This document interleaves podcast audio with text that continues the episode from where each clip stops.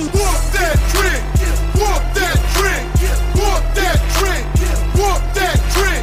Walk that trick. Walk that trick. Welcome to another edition of the Grizz Den Pod. Ty Smith Sr. is in the house. Let's go, Grizz. Hey, Brantley. this Hey. happens every time. I feel He's like here. now. All right, guys, welcome to the podcast. Um, Grizzlies are on a win streak right now, and so uh, the positive vibes are back. Uh, if you can't already tell, uh, if you haven't joined us, welcome. We're glad you're here. This is a podcast where we talk all things Grizz, and we're going to kick off the pod like we usually do. Uh, we're going to talk through uh, some of the recent news, updates, and games. Give a few points around what we were watching, what we have seen, and what we can, uh, you know, look ahead towards in regards to the Grizzlies. But then we got something special cooked up for today's episode, uh, and I'll, I'll kind of tee it up now, and then we will get to it in just a few minutes. But there was an article that came out uh, on ESPN.com, and stirred up a lot of controversy. It's a, was the top 25 players under 25 years old, and uh, one LaMelo Ball was ranked all the way up at number three, and it it was uh, it caused a lot of fan bases to uh, get angry, how we say, and uh, this is this uh, also pertains to to Memphis because uh, our boy Ja Morant wasn't nearly high enough, and so what we are going to do is we're going to uh, rank our top tens under twenty five. So uh, we are going to get to that soon, but first let's start off with some Grizzlies news. Really, the the one headline here is that Zach Kleiman and company actually came out last week and commented on Jaren's status. They said that he is set to return in April. So that's about as specific as uh, this front office has been. And so, you know, if Jaren returns in late April, that would give him just right around 10, 12 games uh, with this squad, and then whatever play in slash postseason hopes we have after that. So um, that's the one bit of news. Guys, when you heard that, were you relieved to hear that Jaren was going to be playing, or were you surprised? What was what was the initial reaction when you when you read or heard that? Ty, we'll start with you. Um, I think it's kind of what. Well, it's not necessarily what I expected, but it made sense that because he hasn't played yet, and the word even from the start was like he will play this season. That was like kind of the only thing they would really say. Um, Jaren himself did the uh, unde- is it undefeated? The Yeah. article that Mhm. he did right Yep. with Marc, Marc Spears. Spears. and this was for MLK Day, which is in January. And Jaren was basically like, "I'll be back soon, sooner than you think." And so we were all thinking February, you know, for sure. And then February didn't happen. And then we're thinking, oh, March for sure. And then March didn't happen. And then it was, I had the same thought. I was like, oh, April for sure. And then when he came out and spoke, I was like, yeah, that, that makes sense. The, the difficult thing, and we may talk a, a little bit more about this later, but like this summer, we have some, some options of things to do potentially. And I would love to see Jaren play with this group of players and he hasn't been able to do it. So we're kind of, and he's a huge piece. Like he's probably the second most important thing we have going. Um, I mean, I guess you, you maybe could argue the the best thing we have going on offense. I don't really know. Uh, but Jaren's a he's a freak, and I would and he just opens things up so much, and he's so versatile. So I kind of wanted to see what he would look like playing with the guys that we have now, and ten games is not a big enough sample to to know anything. What about you, Brantley? Honestly, I'm sort of just I don't really have any emotions about it. I just it'd be fun to sort of see him back. We're kind of doing well enough with him. Uh, it sort of feels like it'd be really hard to integrate him this late in the season. It just feels to me like a season that has already been written off, like you said, just kind of no emotions at this point.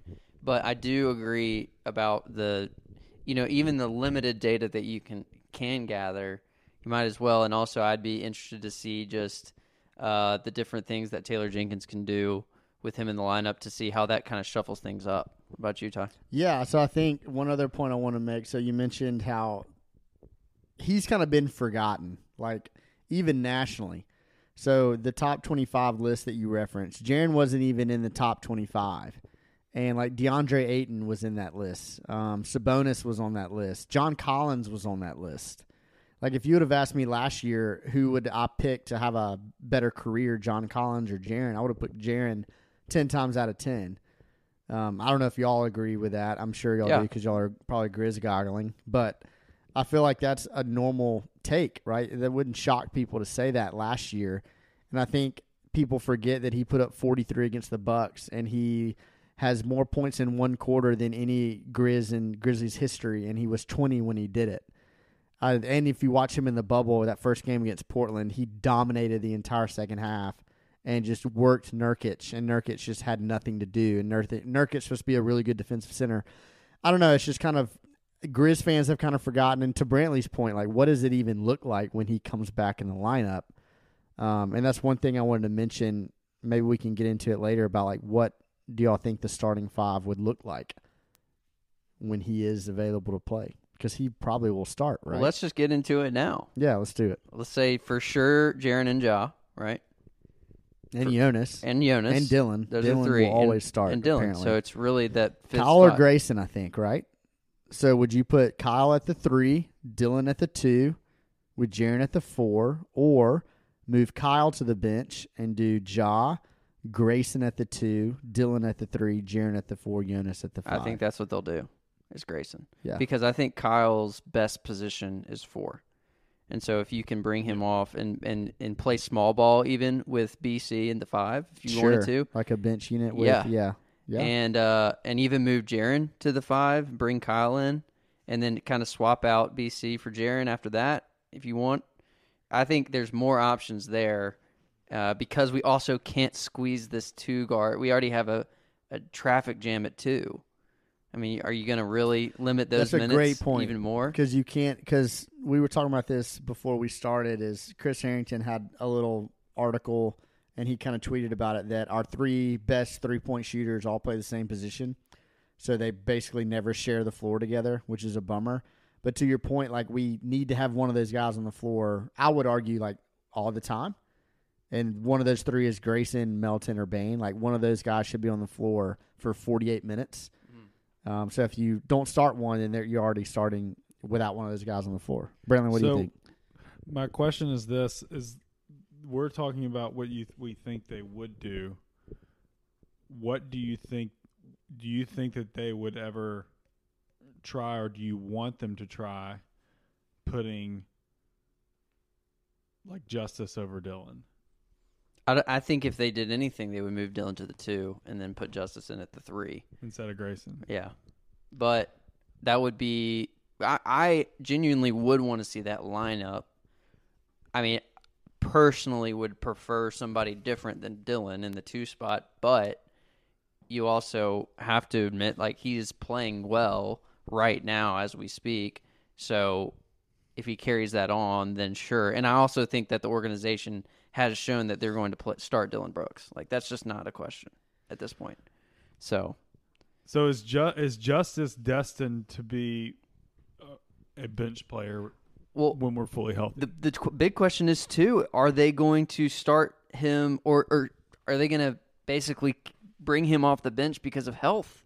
Even like that's what we've seen now is like he's sitting out. He's he hasn't played in the last couple of games. He sits out back to backs, and we, we we've been bringing him off the bench in order to you know limit minutes or Yeah, and I'm asking this like because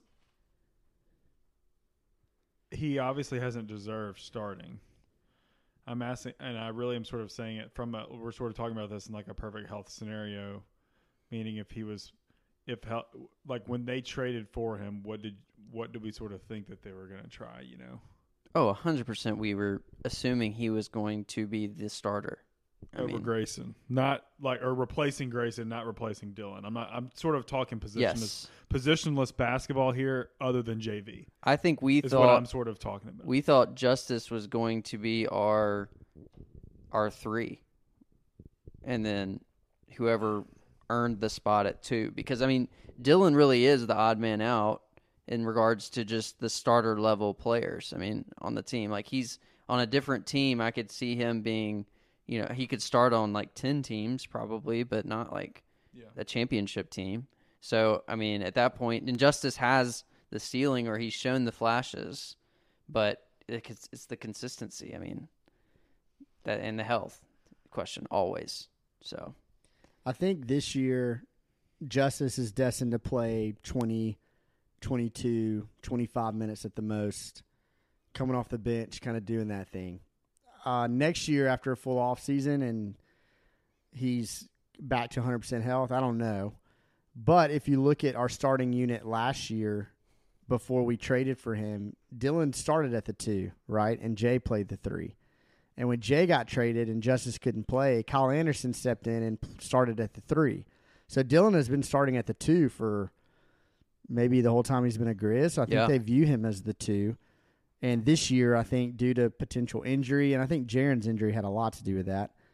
Um, but yeah, I think now that he's kind of had to play the three, but Justice, I don't think, I don't think he can play in in that starting unit unless Jaren. But again, there's such a small sample size, right? If Jaren comes out shooting 43% from three on like eight attempts, like he did last year, that is a whole nother realm of shooting. But as the lineup currently stands, like if you take out Grayson and add Justice into that mix, there's zero shooting on the floor. Unless Dillon has like a hot game and Kyle maybe, you know, can hit a few. Kyle's fine from three. He's not like a I'm scared of him shooting a three if I'm the opponent, right? If he's wide open in the corner, he may take one and make it, but he's not like a I don't fear him, right? Well, Justice's shooting this year is worse than Kyle's three point shooting Exactly. last year. oh so think about Justice starting is- both of those guys. That would be really tough in spacing. Yeah, so the, I'm asking these questions because I think the reaction is fascinating because to me it puts a pretty interesting light on the future investment probably that we would want to see made in justice. We basically are saying we don't think he's a starter. Yeah, well, I think he could be, and the problem is, is that he hasn't shown any sign that he can do that this year.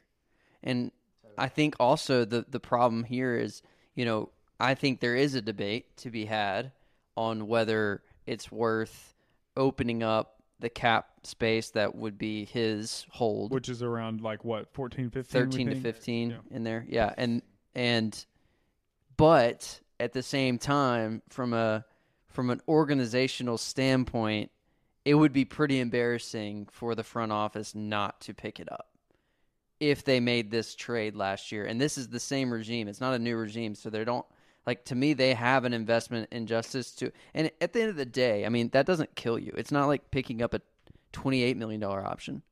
You know, you still have flexibility and also Well, strategically, it makes sense to pick up the team option versus versus what- lose the asset. losing the asset. So I agree with you there.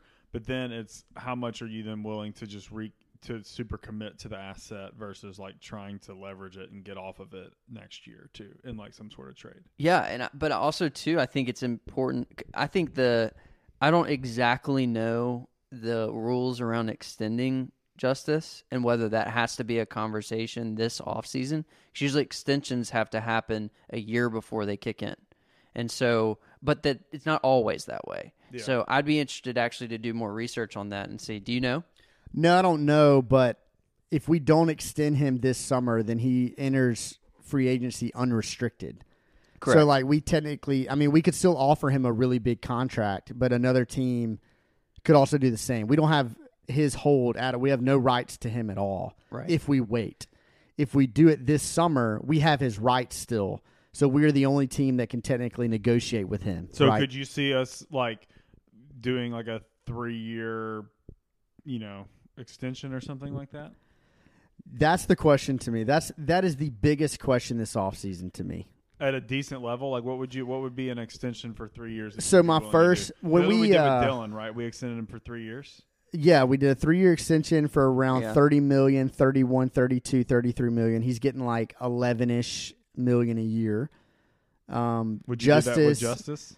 I yeah, for sure. Yeah, I think I that's, would. That's about the range, but then My he's thought was like call for more. The You Jonas. My thought was the Jonas extension. My thought was like three for like 45. So you're giving him like 15 million ish a year. Based on the production my Justice thought. has shown this year and his injury history, you think he would get what JV gets?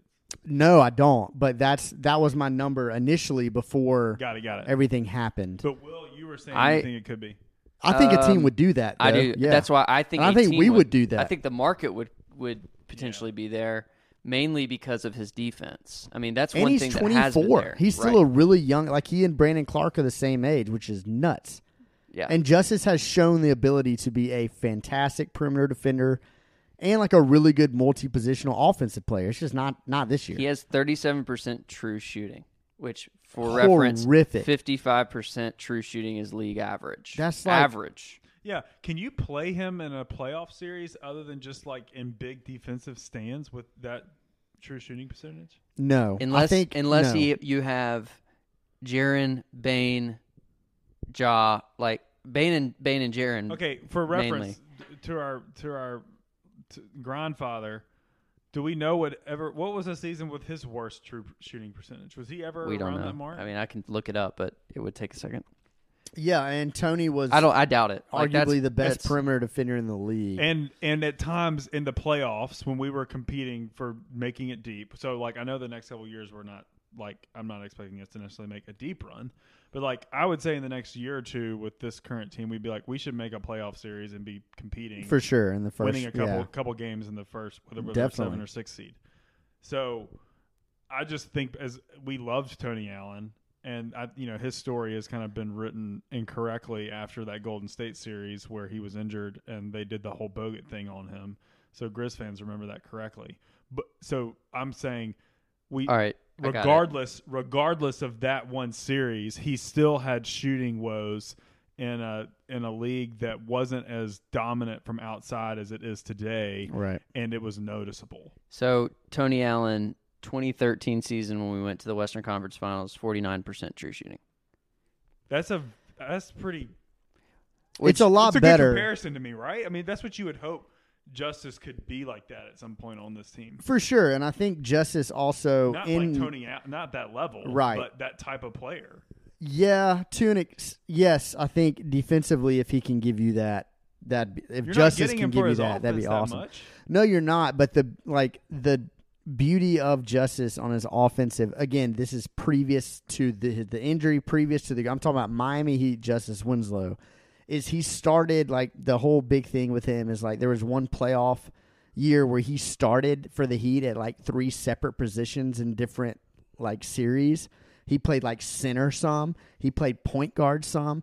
So like I think the thing with him is a he can like initiate offense. He can be a playmaker. Like Tony was never going to do that. Tony was just going to like make timely cuts, and he had the best passing center in the Yeah, league yeah. on his team that would just feed him inside. But if Justice can't like make plays, if he can't like shoot from outside, because I think you have to be some form of a threat to then make plays, right? Unless you're someone like Ja, who's just a freak of nature. But like Kyle Anderson, that's why things have opened up so much for him because he's a decent threat to shoot now. Like when he wasn't a decent threat to shoot, he couldn't do that much offensively because team didn't respect that. Now I think for Justice to be that creator, like in the open floor and in open space, even in the half court, he's got to be some form of a threat to do something offensively to turn into a creator.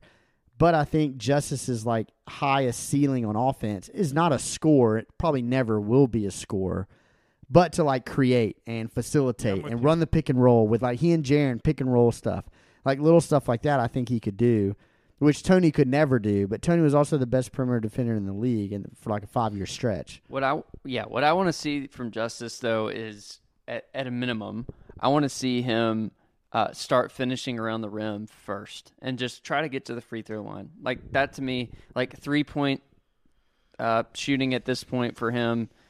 I mean, he can't he can't possibly bring that percentage up high enough to where it's at the end of the season at a respectable place. I mean, we can look at it in a you know smaller sample at the end, but like he to me just has to slash attack on offense and facilitate, like you said. So we'll see. I mean, I do think he could be valuable in the play in in the playoffs as a um, a stopper. You know, for you know if we were to play uh, Phoenix, like throw him on Bridges or or, uh, Booker. Booker. Yeah. Like he's at least somebody you can rely on on that end, but it's it's true. It's been bad. So the game one like point on that, and then we can move on. I feel like I've been harping on this too much. So the first time we played the Heat at home, it was just a, like a slugfest, right? There was a point I think it was like in the second quarter, early third quarter, where Jimmy Butler was just going berserk, and Dillon was guarding him. Dillon was the primary defender, and you could hear. Dillon got subbed out, and when he got subbed out, Justice came in for him to guard Jimmy, and Jimmy was yelling, "Justice, come get your boy!" Basically, like Dillon ain't got no shot at guarding me. If y'all want to go rewatch that game, rewatch it when Justice comes in the game and guards Butler. Jimmy does nothing for like six minutes of game time. Justice just because he's super strong, he's pretty quick, crazy physical, and he just basically shut him down. And Jimmy was on a tear there for like probably five, six minutes. I Yeah. think that's the value. And I I think Even if it's in like six minute bursts, like right. 15 minutes a game, six, seven minutes in the first half, same in the second half. But can you spend fourteen million a year on that kind of player? No, not you're hoping that he's more than that. No, not if you have other guys that can survive at that level in terms of defense, then no, you can't justify having him on the roster at that amount, in my opinion. But we'll talk way more about that, obviously, as we get going into uh, the latter part of the season and the off season. But just let's hit real quick, kind of at a high level. We're on a four game win streak. At this point, it's funny because I feel like we get to these conversations here and we're, we're automatically thinking about this team in terms of uh, what it can be and, and looking ahead, which is, I think, appropriate for this season. You know, in a season where we're in the playoff hunt, I think breaking down game by game is uh, valuable. But now we're we're more so looking at trends, and I think one trend that we've seen is that this team has to give De'Anthony Melton minutes. Uh, speaking of true shooting, with Justice Winslow being at 37, De'Anthony Melton right now first on the team in true shooting at 61%, which is absurd. And he is uh, has become a legitimate three point threat. Um, he has he he just does everything for us, and um, it's ironic too that at the same time we're also seeing Grayson Allen uh, just really get hot from three as well. So we have this traffic jam, but I think the point is is that Melton was getting these DNPs, you know, in the last time we talked over the course of like six games, and then now he seems to be a guy that you can't afford not to play. What I mean, do y'all agree with that, or y'all? What do y'all think about how Melton's looked and and how he fits? I think I think Melton is, uh, yeah, like he's a must play, and it's kind of crazy that he gets such limited minutes that he gets. Even when he's playing well, he's only getting like eighteen to twenty minutes a game, which is crazy. Um, and to your point about the three point shooting, so when we had um, Matt Harlica on, he kind of talked about one thing the Grizzlies really, really need is like an off the dribble three point shooter, right? If y'all remember, he mentioned this is in trade talks, and he mentioned like, hey, what if like Eric Eric, Eric Gordon, and we get a first rounder, and he his reason why is because like we need an off the dribble three point shooter that can just go create like create a three point shot. De'Anthony's been doing some of that stuff. Like some of these shots he's taking is just like straight up pull up threes. They're not necessarily like catch and shoot.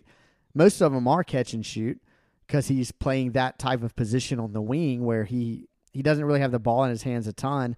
And I think we mentioned this last time too. I would love to see some of that change. I would love to see him play backup point guard without Tyus in the game and just kind of see what him and Bane look like in as the backcourt on the floor together.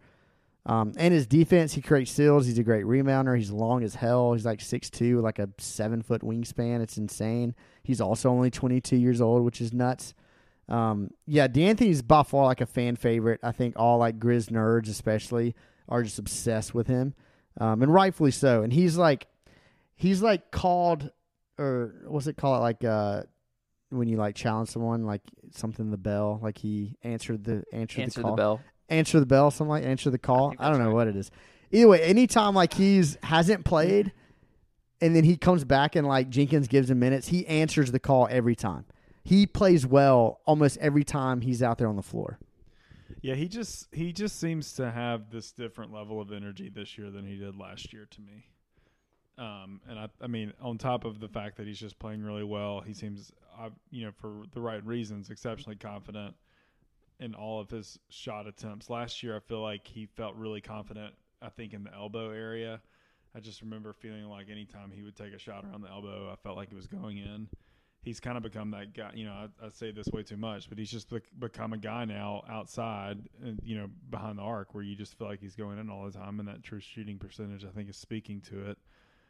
And you know, Verno talks about this frequently that he just feels like he's sort of what's happening to him is exactly what happened to Tony Allen for a while with Lionel. In terms of you, it, you Lionel for whatever reason for the first couple of years of TA just didn't want to put him on the court. Would, have y'all heard Verno say that? What do you think about that in terms of just com- like what was happening to the, more from a playing Yes, time perspective, not absolutely. like the player comp? Absolutely. I, I think that it's the same deal where somebody getting hurt is the reason why De'Anthony started playing again. Because Grayson was out for that concussion stuff. De'Anthony was inserted into the lineup and all of a sudden good things started to happen for him. And it's funny too because like I said earlier, like Grayson also hasn't lost his spot. If anything, he's just played better.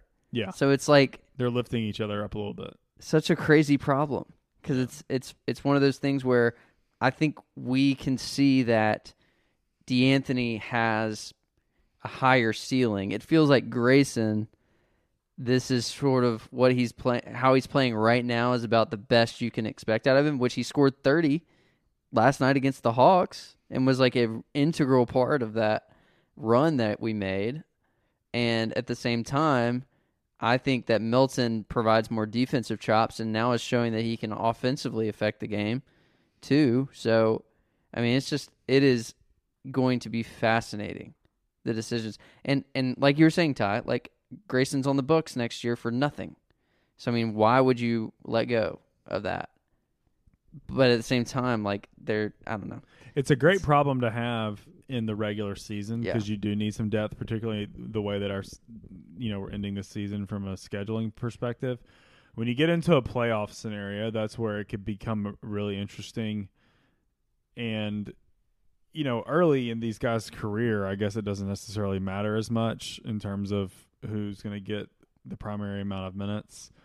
I do think what Ty what you're talking about. It's almost like if there was a roadmap for both of these players, for Grayson and, and Melton, it's like Tyus is helping us still win while we're developing Melton into like this different like to diff, to develop different skill sets to be a long to, long term piece, and then he could he could eventually replace the minutes that Melt or that um, that Tyus is giving us a little bit and get more minutes like he doesn't have the pieces to his game yet where we really can trust him in the backup scenario at times.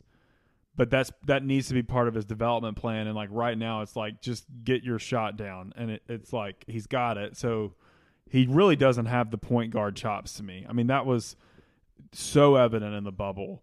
And he was so out of rhythm. He really seems like an off the ball kind of player to me. And he has to your point he has developed i think some more you know kind of off the dribble type um you know shots this year but it's not like running the offense No, I agree, hundred percent. Um, that's the scary thing, right? If you give him the reins, we've done it before, and it hadn't worked out great. Uh, but also to your initial point, he's playing. He's like a different player this year, though, even compared to the bubble. Like his confidence is crazy high. My thing is, so when we played Utah, one thing that was really evident, even when they were really healthy, we played them. So we played them on a back to back. Then we played like a game in between and played them again. We basically played them three out of the four games we had, something like three out of five. I don't remember what, exactly what it was. They played eight players. That's like all they played. 100% healthy. They ran eight guys out. We run 10 regardless, which is fine. I get it. We're young. I completely understand that. Like, we're not necessarily living and dying by every game. We're not playing for a one seed like Utah is. But they played eight players every night. What, like, I, that's, and one thing I thought about is like, if we played eight guys, what eight would that be? And like, we don't have to go into this, but it's just something to be thinking about. Like, would, and my point was like, would Tyus make the eight? No, There's no way, right? not in a play in the future. No, It's so tricky because then He- you're losing like so many. Even if you look at like Jaren being healthy, like Kyle's gonna play, uh, Bane's gonna play. You would think. It's tough. It It's is so so, tricky. tough because I could see a scenario where he does, but I also don't think that if you're, I don't think he brings enough to the table necessarily. To uh, he would have to, to me, add one extra part of his game, whether that's You talking about refining, yeah, Tyus, Okay. refining his three point shot to make it actually consistent because right now it seems up and down, eh, or his um, defense. Like he would just have to get better um, in that area. But I also think it's a matchup deal as well. But I, I, the spirit of what you're saying, I agree with. Like we couldn't necessarily afford not to play somebody else uh, behind Tyus at that point. Yeah, and another th- point on De'Anthony, when we were looking at like, so obviously the trade deadline was a few weeks ago. Every time I was like throwing players into trades, I never added De'Anthony in a trade. you didn't want to. No, Yeah. that's the point. I was like, God, do not want another you give team up to have him. Grayson, but you didn't want to give up Dean. Yeah, and that's crazy because Grayson's arguably playing better. I don't know. I mean, Grayson's lights out every time it leaves his hand. We text about this all the time. Like I, I close my eyes and I'm like, it's probably going in. But I never wanted to. I didn't want to lose De'Anthony. Like I wanted to hang on to him really bad, and I think that means something. Could uh could you ever see a um Ja De'Anthony Justice BC Jaren lineup being really fun? It'd be hella fun. Absolutely, it would. Defense would be through the roof if Job wants to try to play defense every now and then. But we could run and get out on the break. I think Jaren's going to be. I think we forget how good he is. I think I forget how good he is. I can like We totally if do. I close my eyes and just think back to what he was doing at some points last year, it was freakish. Yeah. Like he is an animal. He did. He hit a different point in the bubble. He is an animal. He shot 40% from three. He's a 21 year old seven footer on like eight attempts a night. We did the whole unicorn index in a podcast last year, and we basically said no player in the league is shooting and blocking shots at the rate that he is. No one, period, in I the league have is that doing Excel it. spreadsheet if we need to go back and revisit it. Like Jaren is hopefully becomes one of one. He's just a freak. Yep. I think him. uh, Yeah, I think if he's shooting the way that he's shooting, I think back to your point that opens up Justice being able to play and not be a threat to shoot. Can I add a different comment maybe about some one small thing that we've talked about before, and I just we don't talk about it enough. I don't think, and that's just that. And I've I've wavered on this I think in the past, by the way. So I'm going to fully acknowledge that to the listening audience out there. I think JV is just really really important. I think he I, at one point I talked about like wanting to trade him because I just think he had so much value to us, but like having him in the type of role that he is right now for our team, he just It is very important. he is very he just I don't know, man. He's not like I used to get so frustrated with Marc sometimes as much as I loved Marc. I the only time I get frustrated with JV is like once a couple every now and then like he'll have a game where he just like can't catch the basketball.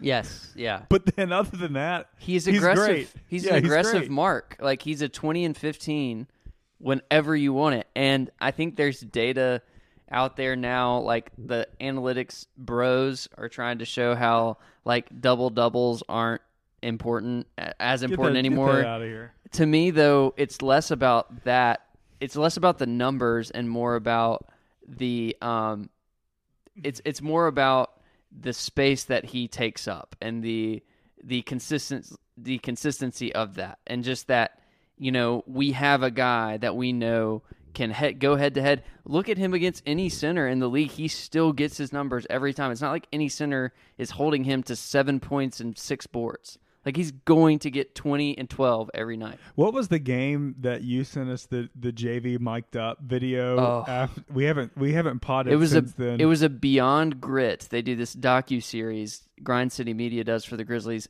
I would highly recommend. It's like six minutes of Jonas mic'd up. Uh, I I can't remember the game. It was the game that he like totally like muscled out on somebody at one point and like flexed. Oh, it was against uh Wiz. It was against the Wiz. Wagner. Because he and Yeah. Mo Wagner got into it. And Mo Wagner Or was maybe like, we was, did, is asking that when out of we the game. talked about Bertans afterwards, or was this a different Wiz game? I can't remember. That's a- it was awesome. no, it probably was the same game because that's when we came up with our Woats. That's Worst right. of all time. Yeah, no, that was that's exactly right. But no, that go watch it. It's Beyond Grit. It's the Jonas episode. Yeah, Ty. I think a cool thing about Jonas, and to your point about the double double thing, like you don't know what you got till it's gone. Mm. Have you ever heard that? I've heard it believe- a couple I, times. I believe that I have. Was that is that an original? Yeah, I just thought of it. So, not only is he a double double machine, but this this stat for the day for for you guys listening, he leads the entire NBA post All Star break in rebounding. He's a rebounding machine. Mm. If you look at our team's maybe worst thing is rebounding, people would argue that rebounding doesn't really matter that much. Back to the original quote, you don't know what you got till it's gone when you lose somebody that is such a great rebounder like he is, I think you start to feel it because I think you're looking around and be like, God, we just I feel like we can't we can't keep possessions or we why is this team getting so- many second chance opportunities? You don't realize it till it's not there. And I think he adds value in the shadows, meaning that it's not like a highlighted part of the game, but you really don't see his impact all the time. But when it's not there, it would be like a Q beam flashlight shining on a weakness. Yeah, and he to me is a um, insurance against when the three point shot isn't falling. Like every time, I feel like Jenkins is saying like just dump it down to him whenever we're, we miss like three shots in a row. It's like he's a bucket. Our number one out of the timeout when we're struggling play is when we do a couple dribble handoffs, get Jonas on like the opposite block of the ball. Whoever's on the block closest to the ball goes and does the cross screen. Mhm. Jonas flashes to the paint, entry pass to him, little hook. Sh- I don't Yep. remember the last time that hasn't worked. Yep. It works every time. and Ja loves to dish it off when he drives to, and Jonas yeah, and it, will yes. drop it every once in a while, and then he'll He use catches a lot of it, eighty though. He percent does of the catch a time. lot he's of good. them. Yeah. and he knows his place. Like Yes. back to again the Jaren topic last year, if y'all remember the last 25 games of the year, BC really started coming on. We closed games like the last seven minutes of the game. It was Jaren and BC at the four and the five every time. Like if Jonas, if a matchup called for it, he was really hot. He was dominating down paint. We would maybe leave him in. There's a lot of games that he was not closing though, Yep. and he was fine with it. Man, this is this is just Jonas, What come on the pod, my guy. What a, what a fun team. I mean, just Really like so many pieces to discuss, and we're not yet. We're in that honeymoon of you're not having to make the hard decisions yet, uh, so we can really see what we have. And I think at the same time, we're you know over 500 in a year that most teams probably would have mailed it in. So, uh, Last we'll- last, last topic maybe. yeah, go for it. This is not a Dillon Brooks podcast, so you're, it's going to be hard for me to talk positively about his performance. Tread lightly here. So I'm going to ask y'all to. Well, okay. What what I will but say. he has played. He He's- has played well. He has played well, and he also has done it. To me, the most important part of it was it wasn't a one game occurrence; it was a back to back. In in two consecutive games, we saw Dillon um, bring the energy a- in a quarter where we could have let the game slip away, and he truly was the one that kept the energy. And I think though we fault him for all things that are deserved, one thing we can never fault him for is his energy, even though a lot of times the energy is very annoying. Uh, to us because sometimes it leads to to shots that shouldn't be taken. He, I think, uh, speaking as now at Trade Brooks on Twitter, uh, Dillon's trade value is only going up, which we can all celebrate. We so. can celebrate. And at the same time, if up. his trade value is going up, it means that he's also playing well and contributing in positive ways. So it's truly a win-win. Okay, I'll I'll just pour cold water on that just because that's what we need to do anyway. It's been like three games, right? Against Philadelphia, he was just throwing up stuff, and they happened to go in. He did this the entire month of January last year, so we decided to extend him. And then after January, he was shooting like below thirty percent from everywhere, and it wouldn't shock me if he goes on a seven game streak where he's like twenty five percent from three and can't hit any of these crazy one legged jumpers from eighteen feet. So yeah, he's had a few good games in a row there. He's where he's made shots that were not like the. He's not still not like in rhythm within the offense shots. He like Philly, he was just pulling up from everywhere, and they happen to go in. And Dillon will do that every now and then. So what you're saying is just don't be fooled, Grizz fans. by don't do the whole tweet like Dillon Brooks Island thing Agreed. because like you're gonna flood on that island in like a week. or like what I mean, Sane embraces him more than any like Grizz pundit out there.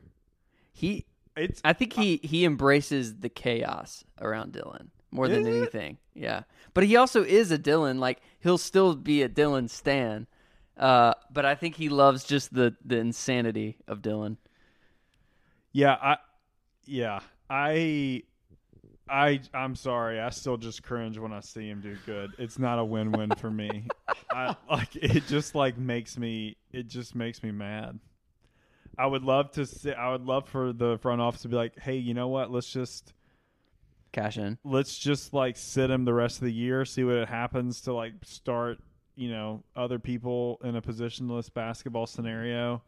And we've got his value high, so we'll just let it ride. And I mean, this is fake strategy, so don't take this, don't don't take this to the bank. But No, I think I think the argue, the counter to it is just that people will argue he's a poor man's Marcus Smart, where it's just like he's a no no yes when he shoots, and then he's a pest on the defensive end. So let me ask you this: What if you gave Melton Dillon's minutes and shot attempts?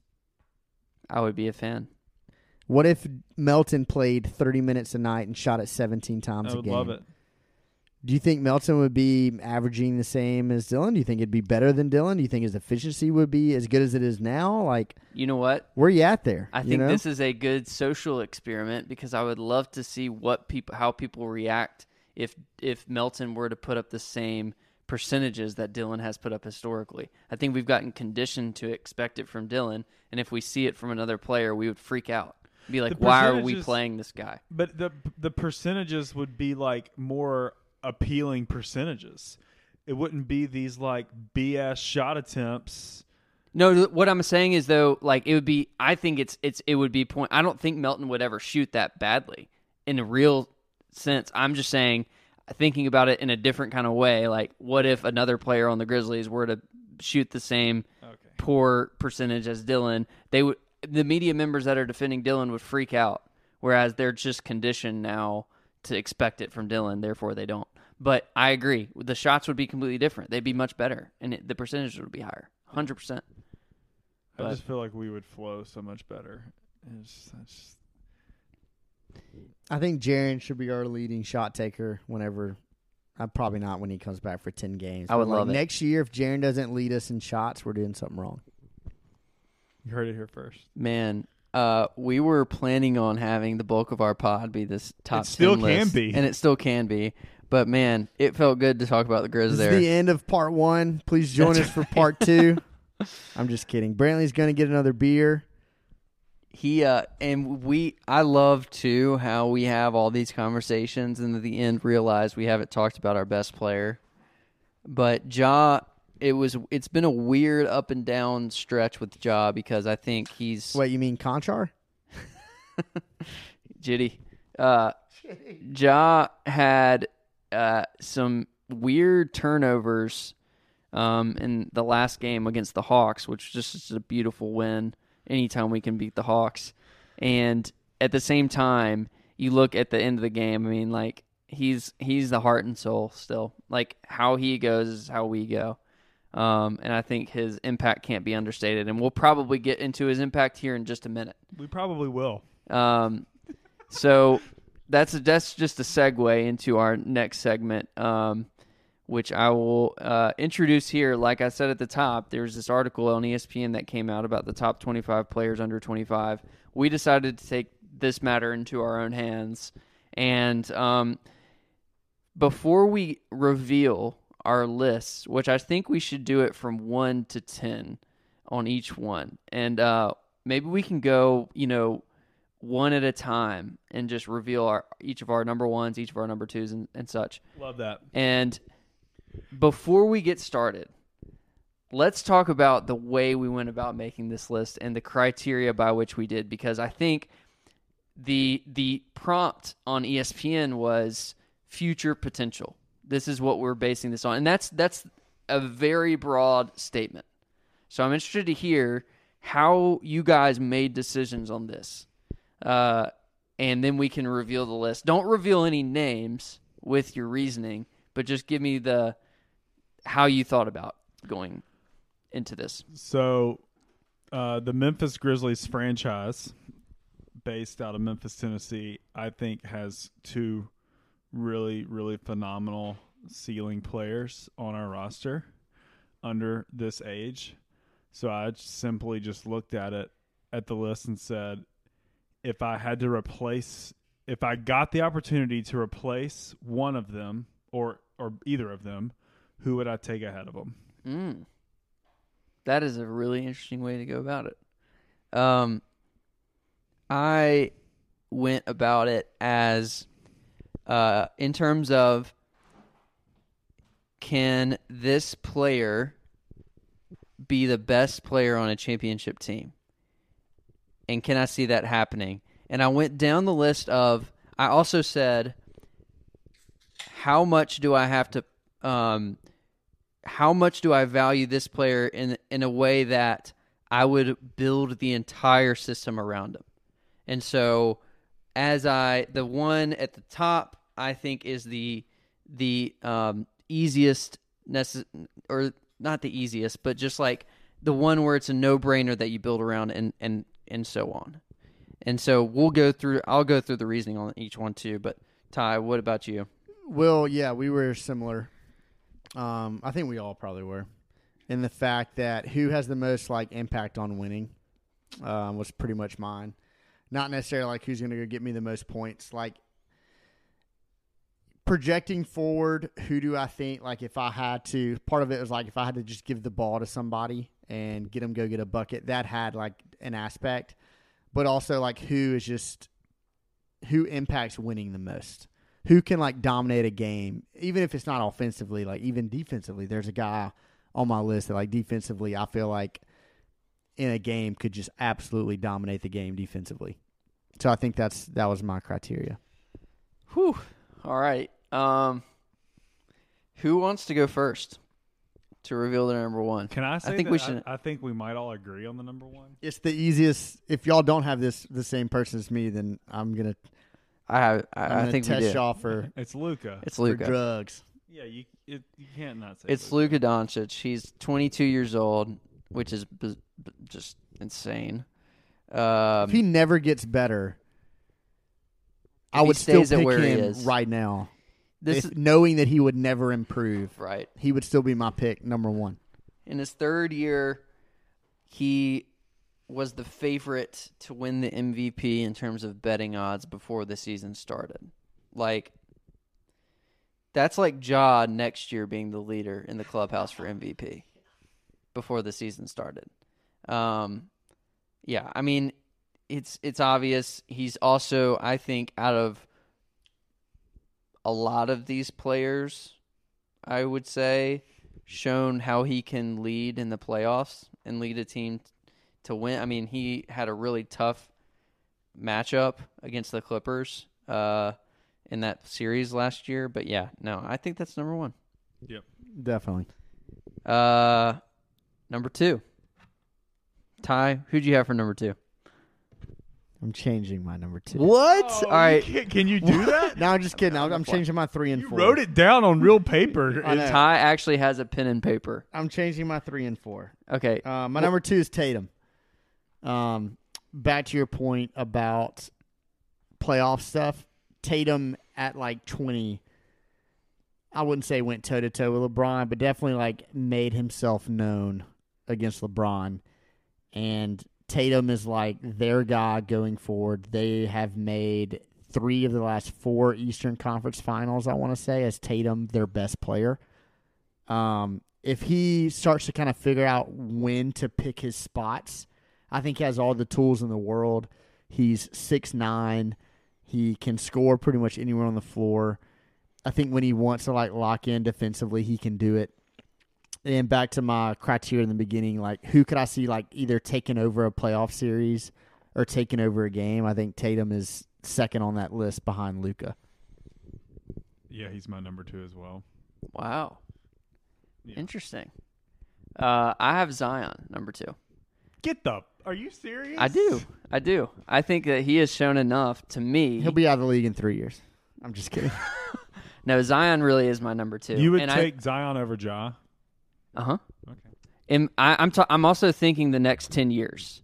I'm thinking the next ten years, and I'm also, um, I think there is a real sense of, uh, he is he to me has a a gear that not a lot of players have, and he also has the the size to exercise his will at any point in time. The one knock I would say against Zion is that he is um, slightly as a as a guy who plays down on the block, which he can also bring it up, which is insane. But as a guy who who generally as a position starts down low, he is he is dependent at some level on somebody else around him. But I think building around him correctly could yield to the second highest results on all of these guys under 25, right below Luka. So that's why I have Jo- uh, Zion. When is the appropriate time for us to agree or disagree based on where our lists are? Well, I think we're we're getting there pretty okay. soon. Okay, cool. So two, y'all had Tatum. I had Zion. Yeah. All right, Yeah. three. Brantley, who you have? Okay. I have I have Donovan Mitchell number three. nice. Uh, same. because Wow. Top three are the same. yeah I I mean the best team in the NBA this year went toe to toe last year with Western Conference finalists. The Nuggets was basically a couple, you know, a Mike Conley shot away from beating the Nugs, and I would say it was largely because of him. I, yeah, he, yeah, Here, here's my counter. He is uh, basically barely made. Well, I can't really say that very, very much as a knock because I mean, like all these guys being under 25, that's still really young. He is on the older side of this, which is fine. Uh, I also had he I had the most trouble with Donovan Mitchell, and I think it'll be revealed when you see where he is on my list. Um, but Ty, why'd you rate him number I, three? I, yeah. Go ahead, Will. I'll answer right after you. Um, no, I mean you go ahead because y'all are talking about Mitchell right now, Okay. but I won't talk until he. So, to Brantley's point, against the Nuggets, he went berserk. And he has been thrown to the fire since he was a rookie. When they played Houston his rookie year in the playoffs, Utah had nothing but him. It was all on his shoulders, and he either had to score 35 or they lost. And there was a few games in there as a rookie where he put up like crazy numbers against Houston and they won. And I think everything he's been thrown to the fire time after time after time. And I think he's 24, correct? 24 and a half. 24 and a half. Okay, he's 24. he can score anywhere on the floor. When we play the Jazz, I'm terrified anytime he has the ball and he crosses half court. He can shoot, he can drive, he's a pretty good defender, and he shows up in big moments. And this year, I think the biggest difference is he's now consistently doing it. So if you look back at the Denver series, Jamal Murray also went berserk, right? Jamal Murray played us in a game earlier this year, and he went one for nine. Completely no show. Complete disappeared. Right. Donovan Mitchell doesn't have any of those games anymore. Donovan Mitchell is consistently great on the offensive end of the floor, and he can do so much. And again, back to my list making, if three minutes left, it's a tight game, you're going to throw the ball to somebody and say, hey, go get us a bucket. Donovan Mitchell is probably top three on that list. And I know there are other aspects to games, but that's a huge important game when you're trying to win a title. And I think Donovan Mitchell, that's his best quality, is he's going to go get you a bucket. That's good. Uh, he's in my top five. I have Ja Morant three, and I think that there's an argument to be made about. Uh, I think that the haters would say the shooting is the biggest issue, which we would also, I would think, agree with that. However, I don't see, I don't see a point guard like Ja in the league. Uh, he has a uh, I don't even know how to an intangible aspect to his game where he his IQ is through the roof. However, he finds a way. That's the thing. He he finds a way to get it done at the highest level despite his size. I think he's only going to get bigger. I think he's only going to get better and his shot is something that you can get um you can get that right. Like you cannot wake up one day and be able to do what he does on the court in terms of his vision, in terms of his leadership. I think that he has um, a long way to go, which is why I put this is this is definitely putting the most eggs in this basket on on future potential um, here to be this high in the list when you compare him to the other guys. Um, but I do believe like he belongs in this top three. Uh, I think he can take this franchise to the championship level. You just have to build around him correctly. And I think Zion and he are very similar in that way. In that you build around them correctly, they have a higher ceiling than some of these guys who are amazing players, but they also control a lot more in terms of offense. But I also think that they're a little bit more difficult to build around because of the way that they um, the way that they need the ball. Ja is such a great distributor and can play any style. You just have to put the weapons around him, but he can still be the best player on the championship team, even with that. So he that's why I put him at three, So and he's twenty one. let's. I put Ja fourth. Okay. So if you remember, like my list was who would I take over our two like franchise pillars. So Ja is fourth. So I'm basically saying the only people right now under 25 that I would take ahead of Ja is Luka, Jayson, and Donovan Mitchell. And I'm saying the like the reason why I'm ranking him above maybe even like Zion, who's already been mentioned, is because I I think the effects winning thing really matters. I'm I'm really highly I'm putting a lot of uh value into his performance last season and how he impacted winning for us last season against some against some high quality not below under 25 age stars and him also doing it this year without our second best player Right. what would this team be like without Ja this year? Oh, Would we be competing for a playoff spot without Ja? we would be worse than the Thunder. So, to me, considering how competitive the West is, and we're competing for a top eight playoff spot right now, in a pretty decent spot for at least the, at a minimum the play in, I, you have to give all of that credit to and it's not getting enough attention to me. Yeah. We're it's getting Agreed. overlooked. way overlooked. Um, just to round it out, what who is your, who's your fifth? Because I think we can we can go top five of, of each of us. My fifth is Booker. Nice. because dude can score. I don't. I think that he's needed some veteran presence around him this year to help pull like performance out of him a little bit and a, and better coaching. And um, I think he's sort of learning the way that he needs to play. The, the guy's never been on a winning in a winning situation until this year, essentially, and so I think it's demonstrating it. And I can't Honestly, if I were to think about like players that I'm most excited to see in a playoff context right now, he's maybe like number one or two. I can't wait to see Yeah. if he has another level to turn on in a highly competitive playoff. The bubble was a series. mini playoffs for them in a way, yeah, and you saw how he at the highest stakes they couldn't lose a game to Yep. even have a chance. yep. So, Ty, what about you? So my I had uh again Mitchell three, Zion four, Ja five. Nice. Um, I'm not gonna reharp the Zion thing because I everything you said. So one thing about Ja and where he differs from Can I ask y'all a question first on Zion? Yeah, Both sure. of you. Yeah.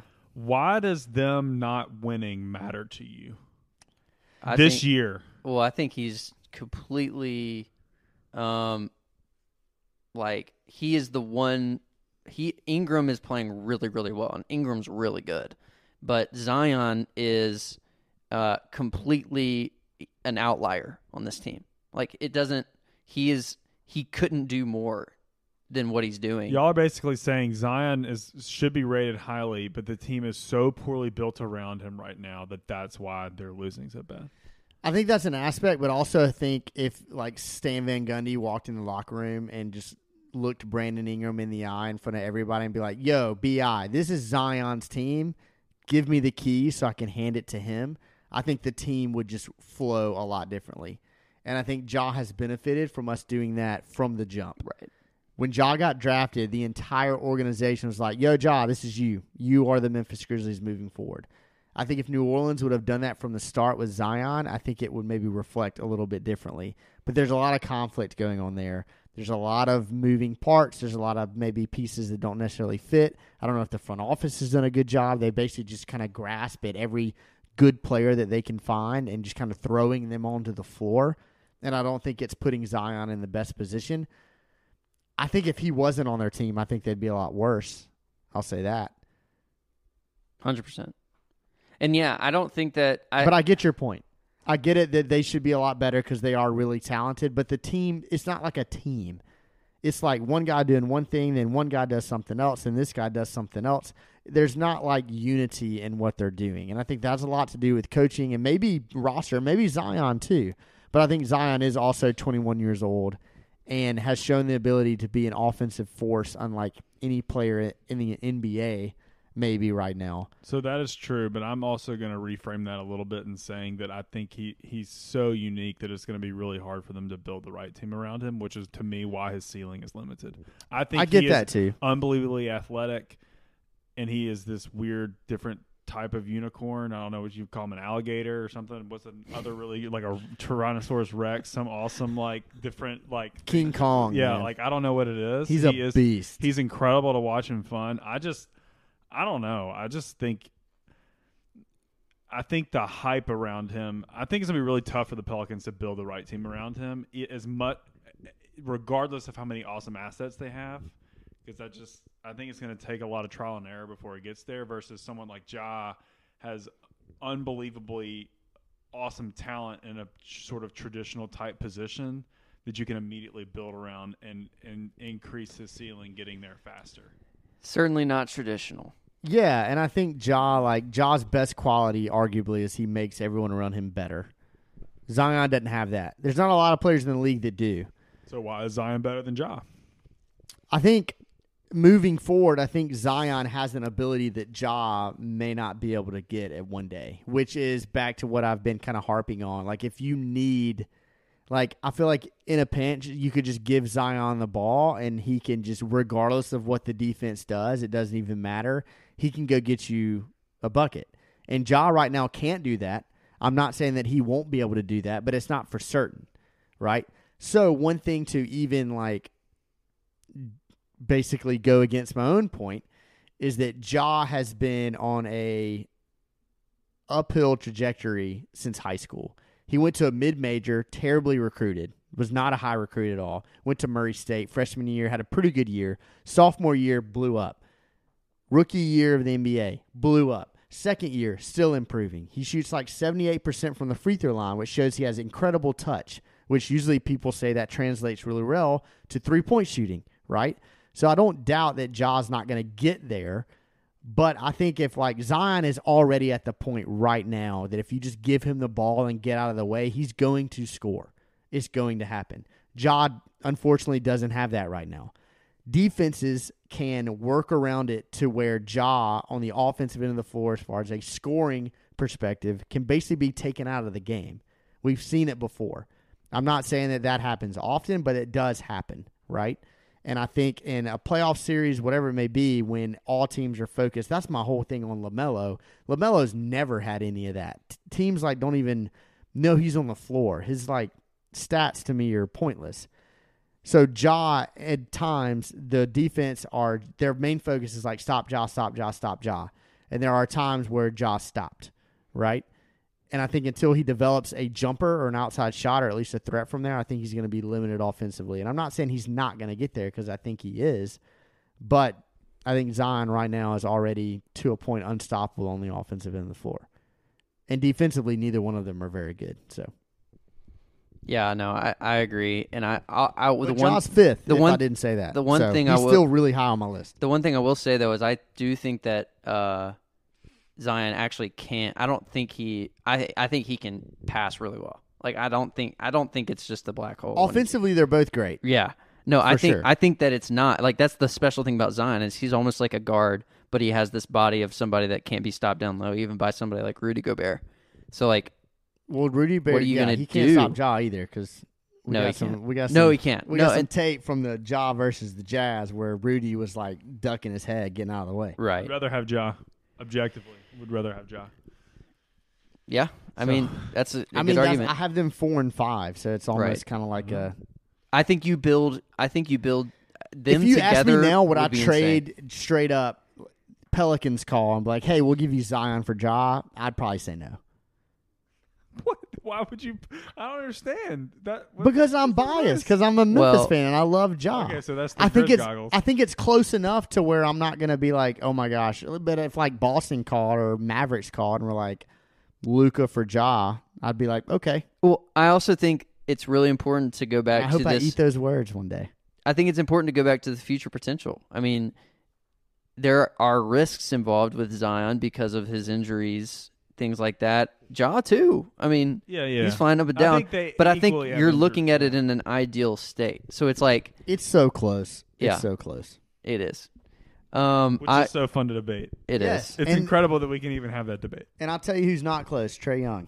no. Okay, we'll move on. Uh, my Just to, wanted to diss Trae really quick. to round out my top five, uh, I have Lucas, Zion, Ja, Tatum, and Mitchell. Cool. Did we all have the same top five at that point? Just in a different. Oh, you had Booker. I had Booger. You don't have Zion. I don't have Zion. Okay. Um, let's go then to our the Let's bottom go six half. through ten. yeah. Uh, I'll start. I have Booker. You talked about him, and I agree with everything So you, you had said. Booker six. I have Booker. Six. You had Booker five. I have Zion six. Okay, I had Booker seven. Okay. Who do you have six? Bam. Nice. The reason I have Bam is back to my why I kind of listed who impacts winning and who can dominate certain portions of games. And I think Bam is already showing those flashes, and he's still only, I think he's 23, correct? I think when Bam is like 27, I think he's going to be like a perennial defensive player of the year. I think he's just going to be a freak. He's going to be able to switch everything. Who's the Who's the player right now that's contending that you're like that's Bam's future? Ooh, I don't know. I don't. I mean, I Is there one? Um, Is he is he destined to be like a different type? He's not Embiid. He's not a scorer No. like Embiid. I think he's more of like a Draymond. In the fact that Yes. offensively he can I be like like, a hub, but he's not a scorer. But you can run your offense through him, and he can make plays That's for others. He can do a little bit of scoring, and defensively he is like the anchor of all anchors. He can defend at one through five, everyone on the floor. De- yeah, defensively he's just the best player on the floor every single night, and offensively he's a creator, n- not necessarily like a scorer. yeah, I mean this is probably a take. I love Bam, but I did not put him in my top ten. that's. That's fair. I think it's fair. Uh, because it's also hard with big men. I mean, you have to be very, very, very special to get in the top ten, and I think Bam is. He's in mine somewhere, but um, and Bam is one of those guys that of all the people that we've already talked about, if you had to line them up and be like, give the Grizz one of them, I might even Yeah. pick Bam first. Over Ja? No, no, no, no. Like who we don't have already. Oh. I would literally, I would, it would be, I'd be like, God, Bam would be awesome to have on your team. Um. All right. So he was my six, and He was Booker your- was, my seven. Yeah, And who Zion is your six? I have Booker as six. All right. This is when it gets interesting. I have Lamelo as seven. Lamelo's not even in my top like He's not in sixty. my top ten. All right. Let's, let, you the can reason talk. why I have Lamelo is because uh, part of it is his age, nineteen. Um, I do think that despite his, um, there's been talks of you know him being on the bench when at the end of games, things like that. I see that um, a lot of of that I see as Charlotte just deciding to go with a guy like Rozier, um, and also they're not. I mean, they're fine. They're kind of like us, where they're a little bit over 500. Uh, I think that his uh, his ability to to do a lot of these sort of intangibles that I was talking about with Ja, his vision. Uh, I think he has a shot already that's really good, and the fact that he is the height that he is, I think that when you're talking about potential, like he is pretty raw, but I can see a future there, and I could see that's a point guard that I would want to build around. Uh, potentially because he is super unselfish, but can also shoot when he needs to shoot, and he's completely, completely not what I expect him to be. I com- I thought he was going to be a bust, honestly, um, but I think you're already seeing the way that his game translates, and I think that he's only going to get more and more opportunities in Charlotte as they build around him. So it was more of that is the most potential type play of of the list, obviously. Yeah, it was really hard for me to like want to give him a ton, a ton of credit just because of the situation that he walked into. Um, like, and I get that that's sort of partially why I downgraded Zion. Um, but I just, I don't, I'm not, I don't know, just not super high on him. I agree with Brantley. And so when the whole so Kevin O'Connor came out with the who would you rather you know have on your team moving forward, and he picked Lamelo over a lot of people, including John Trae Young. I agree with the Trae Young part. And then Verno Of came course. back with like, what does he do when teams are like trying to stop him? A, that's never happened. B, Lamelo's never had the basically like he's never had to just be given the ball and be like, all right, man, do something. This is you. What you got? He's never had to do that. And that's the hardest thing to do in the NBA. And Ja has already had to do that and has already hit multiple game winners and has already created multiple winning plays. And I know you have Ja obviously ahead of LaMelo. But uh, back to the shooting thing. So Ja, greater sample size, has played a year of more basketball. This time last year, Ja was shooting like 37% from three. And everyone was like, ooh, that shot looks real good, man. You're not going to be able to go under anymore. Ja's awesome. Now, as it has progressed, Ja has played more ball. The three point percentage has dropped back down maybe to the mean. And now everyone's like, oh, Ja can't shoot. I would love to wait a year and see if LaMelo is still shooting 38% from three, 37%, whatever it is. If he's back down to like 30, I wonder what people say then. Because that's what happened to Ja.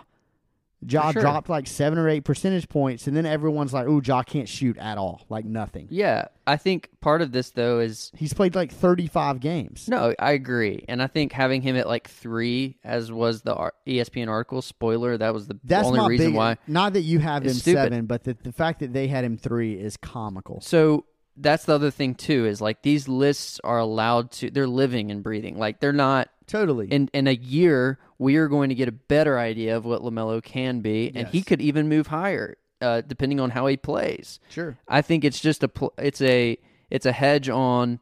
Uh, I think you're going to see some guys. You know, for instance, he is five years younger than Mitchell and Booker. Like five. That's in the NBA. Five seasons is an eternity. Like he has that much time to get to a point where he can end up being that guy. And I think you're seeing the flashes now. Sure. Um, so, but I think it's that's why. just flashes. I We'll think that's see. all it is. we'll see. to me. Like Lamelo has shown, he hasn't shown any tangible things to me. Like to me, it's all flashes. Like there's a reason Borrego sat him in the fourth, like Brantley said. Yeah, maybe so. We'll see. So Um, all right, who did y'all have at seven? Trae Young. I'm kidding. Uh, I had Booker, which we've already talked about. I Okay. had Simmons Nice. because I'm basically like I had him nine. I think if he doesn't change at all, like Yeah. he's an incredible. He's got incredible talent. He's. I'm not convinced he's in the perfect situation. Get him out of Philly. Tatum Yeah, and Simmons 100%. have already made All NBA teams. Yeah. That yeah, was- I mean, he locked down best defender in the league. He can he can get up and down the court. Who cares if he can't shoot? Surround him with shooters, and he'd be incredible. I think you. T- I, he is my eight. He's my nine. So my eight was Jaylen Brown. Um, the reason is because Jaylen Brown has taken a huge leap. It seems like every year he's played, he's gotten exponentially better. This year, I watched him hang 50 on the Grizz, and he was just unconscious, and he's done that multiple times. I think if he continued to score, and he's a great perimeter defender, and I just love the way he plays, and I think he has the game to just get better and better and better. And he came out super raw out of college, right? And his trajectory is straight upward, and I think he has a chance to just continue to get better. Yeah. Um, I had Jaylen at twelve. I went a little bit farther, but uh, Brantley, do you have him in your top ten? Nope. all right. Sad. Uh, have you given us your eight? No, my eight is Brandon Ingram. Nice. Yeah. Again, I just I don't know. He I started to think about guys that I just like would buy low on basically like because I think they're not getting enough credit in like this kind of category. And Ingram is playing well, but he's starting to get some shade thrown his way because he's not fitting with Zion. And like I mean, I I I love Jaren, but I think I would take Ingram over Jaren. Like I, I know that's I know that's not I love I love Jaren. I think he's great upside, but like I love both. I mean they're both so great. I mean I, I'd love both too. I just I don't know. Yeah. That no, was my lens, and I like it was hard, but that's fair. Jaren get can make that. me eat crow later, and I that's get that. just especially with a fit along Ja. Um, my nine was Bam. Yeah.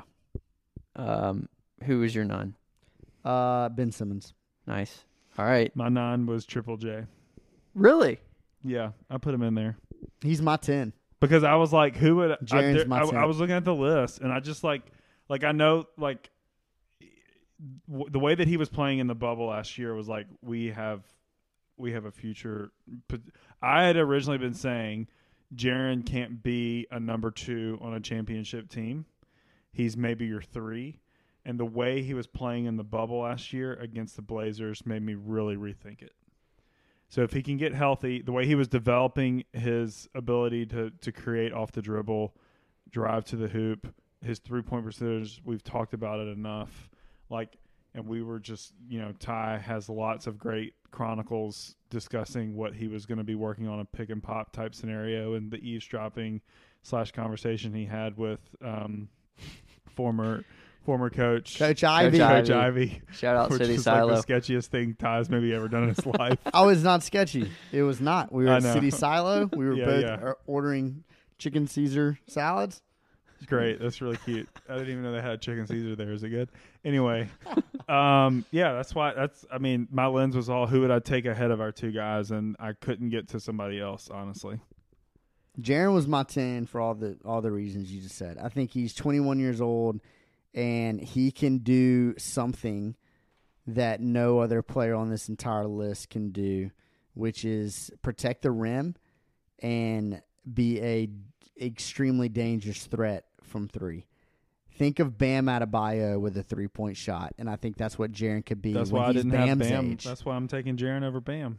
when Jaren is Bam's age in two years, it wouldn't shock me if he is just a perennial just freak on defense and also shooting forty percent from three. And I think that is incredibly rare. And he's still growing because now he's seven foot, which is awesome. I hope y'all are right. That's pretty. I mean, I don't disagree with the offensive part of it. Um, I had uh, my tenth was SGA. I think that he I like him. is he was in my consideration just for sure. another big point guard who the OK or the Thunder have decided to um, basically treat as one of their anchors, and I think that he, um, despite his situation right now, is going to be really really good. He can do every single thing on the court. Um, his defense has to get a little bit better, which is why I think he's at 10 for me. Um, but I can see him rising on this list in the next couple of years. He's my number ten too, and just simply from like, where would the Thunder be if he wasn't on their team? Like they're everybody thought that they were going to be like in you know the top for the lottery this year, and they're super competitive, and it's because of him. Yep. Um, cool. That was our list. Wait, you have 10? Jaren was 10. Jaren was my ten. And who's Trip 9 J. again? You didn't have Trip J in your top ten. No. Jaren was my ten. Should have been third. Jaren is probably in the teens for if me. If Jaren is the best player on this list in five years, I would not just be like my mind wouldn't be blown. wow. That's a heater. That's a take, man. That was a fastball. I think Jaren is like I just I can't get it out of my head that he could like he's people are sleeping on how good he can be. I just think that he is uh he is going to be arguably to me his ceiling is arguably the best uh you know second guy in the league, which is not a bad thing to be. I think he can be your I just don't know, man. Like if he continues shooting 40% from 3 while also developing everything else on offense and stops fouling, which he will stop fouling the older he gets, and he grew an inch this summer and he's going to continue to gain weight. Think about what Giannis looked like when he was 20. And now he's 26. Look at Giannis. Think about Jaren when he's 26. He is going to be an animal. I just can't wait to see it. I just I think he may be our best player. That's including Ja. I think in five years, Jaren might be our best player. Ty, That's probably the take. plant your flag. No, you're you're you're. I love it. It's a great Grizz take. it. Is I think people just I get Ja. I get it. Like Ja is super fun. He does things no one else in the league can do. But I think in five or six years, Jaren could just be. I think he could just be incredible. I think that Jaren at one point is going to be the most underrated player in the NBA. That's what I'll say. Like he's not. I, I think he'll get paid. I think he'll get all the the He'll get everything he financial wants, treatment. sure. He'll get all the the looks that he wants. But I think that in in terms of unless Dillon takes all of his out- shots. right in terms of the outside, uh, you know, the shine. I don't know. Like I to me Again, he wasn't on this list. He wasn't on the top twenty-five list. no, he wasn't. DeAndre Ayton is not closing games for the Suns. They're playing Dario Saric over him. certain Bridges situations. was on the list too, Yeah, insane. which he's great. But John I would Collins. Jarrett Jarrett Allen was on there over Jarrett Jarrett Allen was on the list. Yeah, I like Jaren I was mean, I not do too, on the but list. over Jared. no. Jaren shot forty percent from three and averaged like two blocks per thirty-six. no other player in the league did that last year. All right, He's twenty. Uh, Twenty-one now. that was a, that was fun. That was fun. Uh, let's get to our segments. We'll we'll we'll try to rip through these. Grizz history moment, guys. Today, Part three of the pod. today yeah today uh i think it was uh 10 years ago today it was actually uh the grizzlies clinched uh the playoff berth for the first time in in like seven years and that's when we made the eighth seed and w- went on to uh beat the Spurs. 2011. Never forget it. it was the iconic uh tony allen picture of him just like holding the the jersey out walking off the floor it was an incredible game That um was the year I moved to Memphis. Antonio Wow. Retired it's that true year because Zebo After that just series. worked him so hard. He was like, I can't do this anymore. I You gotta- wanna I gotta see- quit. You want to see how much basketball has changed in 10 years? Go back and watch that series on YouTube. Antonio McDyess Sam and Tim Young Duncan was were a both starter starting. on an NBA playoff team. that too. Um, all right, Brantley, any Top Shot updates for us this week? You know, um, we've we've been in a massive hold position. uh, the market has been sort of interesting. Um, there were some announcements since we last talked about some investments that came into the Top Shot platform um, from people like Will Smith, um, and there were some others. So I think that there's a lot of hope that there's going to be some infrastructure enhancements that's going to allow the platform to grow a little bit more. It has not necessarily impacted the value of any of our cards or moments in the direction that um, that I would I would hope. So I'm in a hold. I've got a pack coming my direction in the next couple of weeks that I paid nine dollars for. Um, previous packs have had about a ROI of mm, we'll call it like hundred and fifty percent at a minimum. I've been able to make back what I buy in a pack, so Okay. maybe we'll have some like release, you know, like a It just Are takes gonna- one though. I mean, even the It ones just that are takes crappy, one. you still can sell for like five bucks, and you know that basically pays for the pack, and then the other two cards you can make money off of. Are we gonna do a live opening? We could, we on could, the We pod? should. we could totally do that. Let's do it. It'd be awesome. It's gonna be really anticlimactic when it's like name crappy crappy player X Y Z, and that's who when we it's get. Trae Young drawing a foul. That actually would be awesome because it'd probably be worth a ton of money. Kevin I- Herter and I would gladly hitting a sell 16 foot pull up.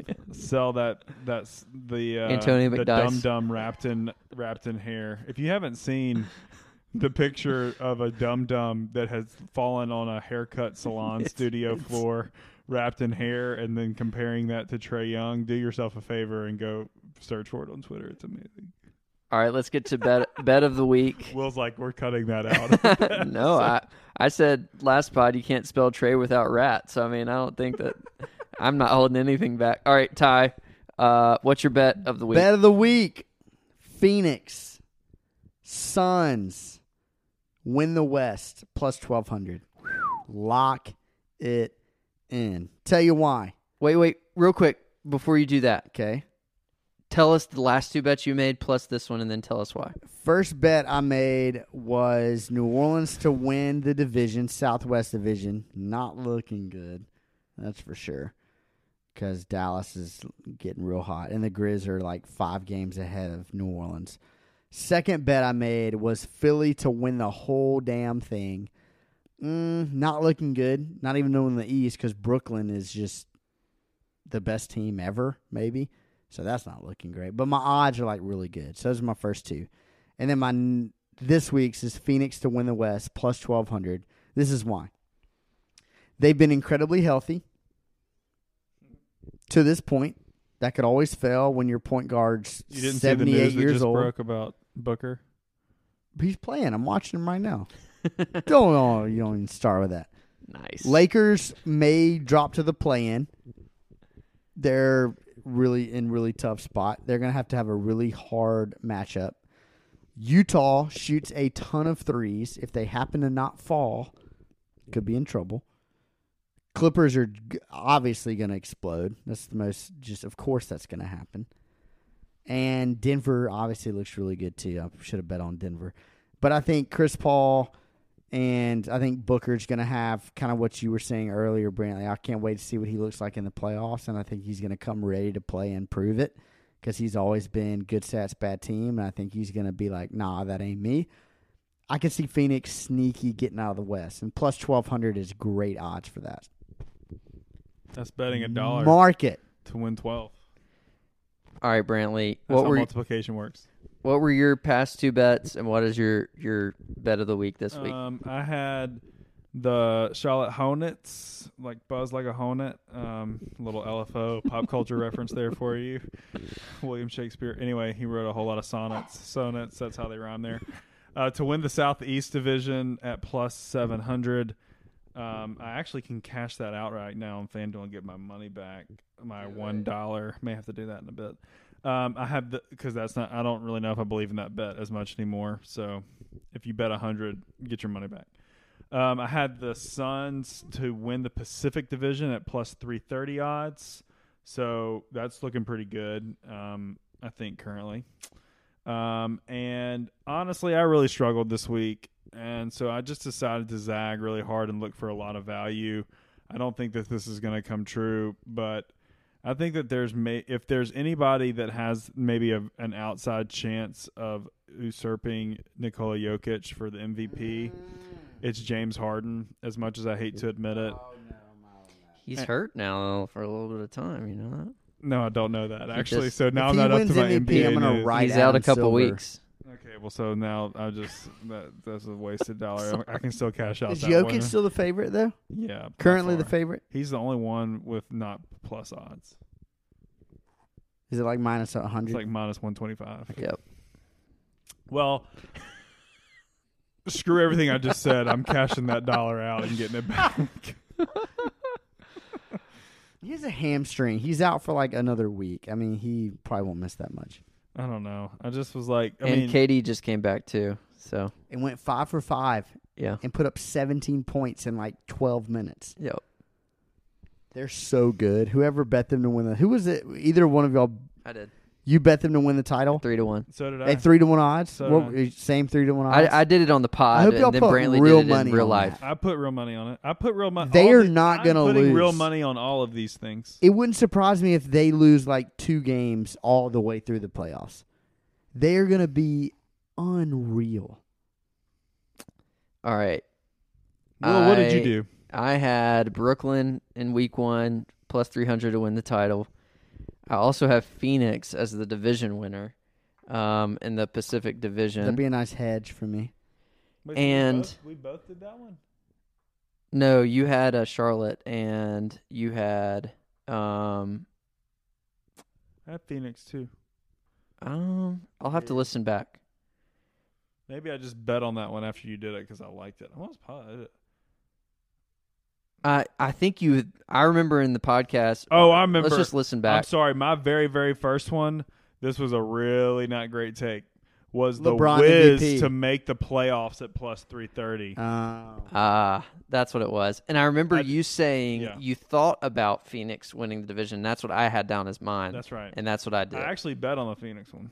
Yeah, they're um, they're they're leading that division right now. Um, all right, so my my uh, if you look at the website five thirty eight, they're kind of a data website. They have two teams that are tied right now for chance to win the finals. One is Brooklyn. The other might surprise you. Milwaukee. The L.A. Clippers. They have both at eighteen percent. Clips are the worst. I am going to um, trust the data here. We're watching them play Phoenix right now, actually, and I'm going to take the Clippers at five to one I hate that. to win the finals. I hate it. Um, I don't want to root for that. The case for LA to win the finals is things fall apart for Utah and Phoenix.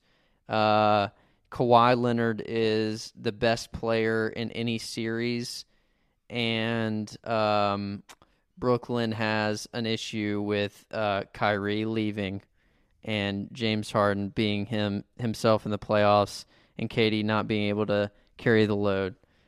That's the that's the Amazing how you had case. to talk about all three of those players. Yeah. First of all, KD's going to average as many. Well, I already have Brooklyn. miss a shot. I already have Brooklyn, so I'm go- this I'm is cool a with that. hedge.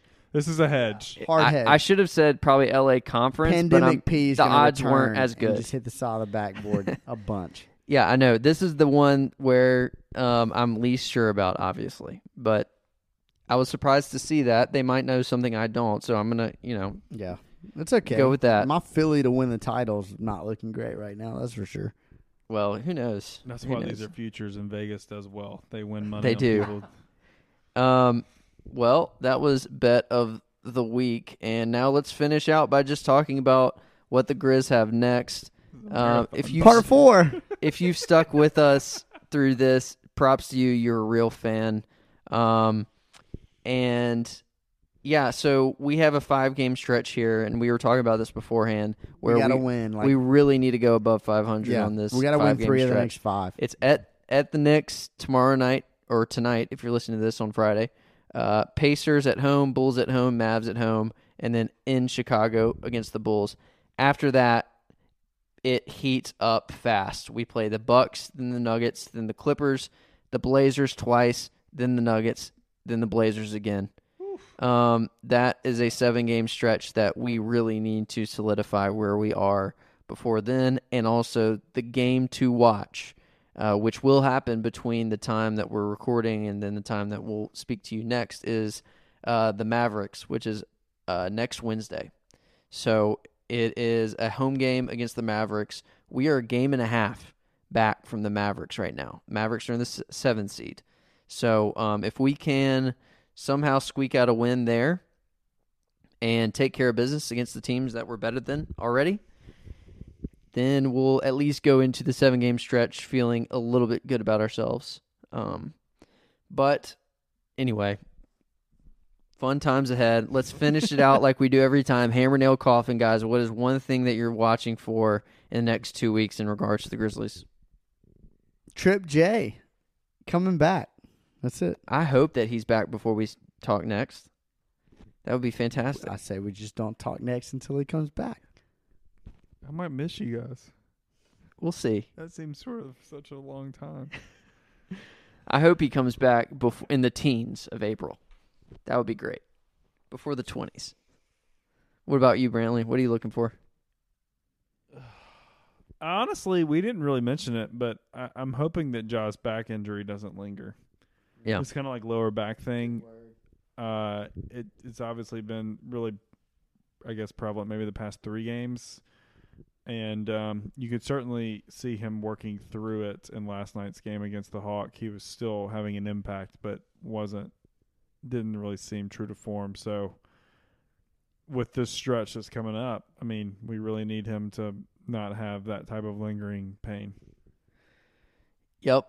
Um, we talked about it a lot today, but we're all Team Melton on this podcast. I want to see Melton get a real spot in the rotation, and I also don't want that to come at the expense of Grayson Allen's shooting performance. But um, I think we'd all agree that we'd like to see Melton play, and so that's what. Uh, here's to hoping that that happens.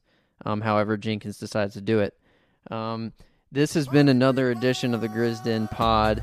Uh, thanks for joining us. If you want to follow us on social media, go to at Grizzden on Instagram, at Grizz underscore Den on Twitter. Go to grizzden.com. We got some fun shirts there for you. Um, but until next time, for Brantley and Ty, Will. Thanks for joining us.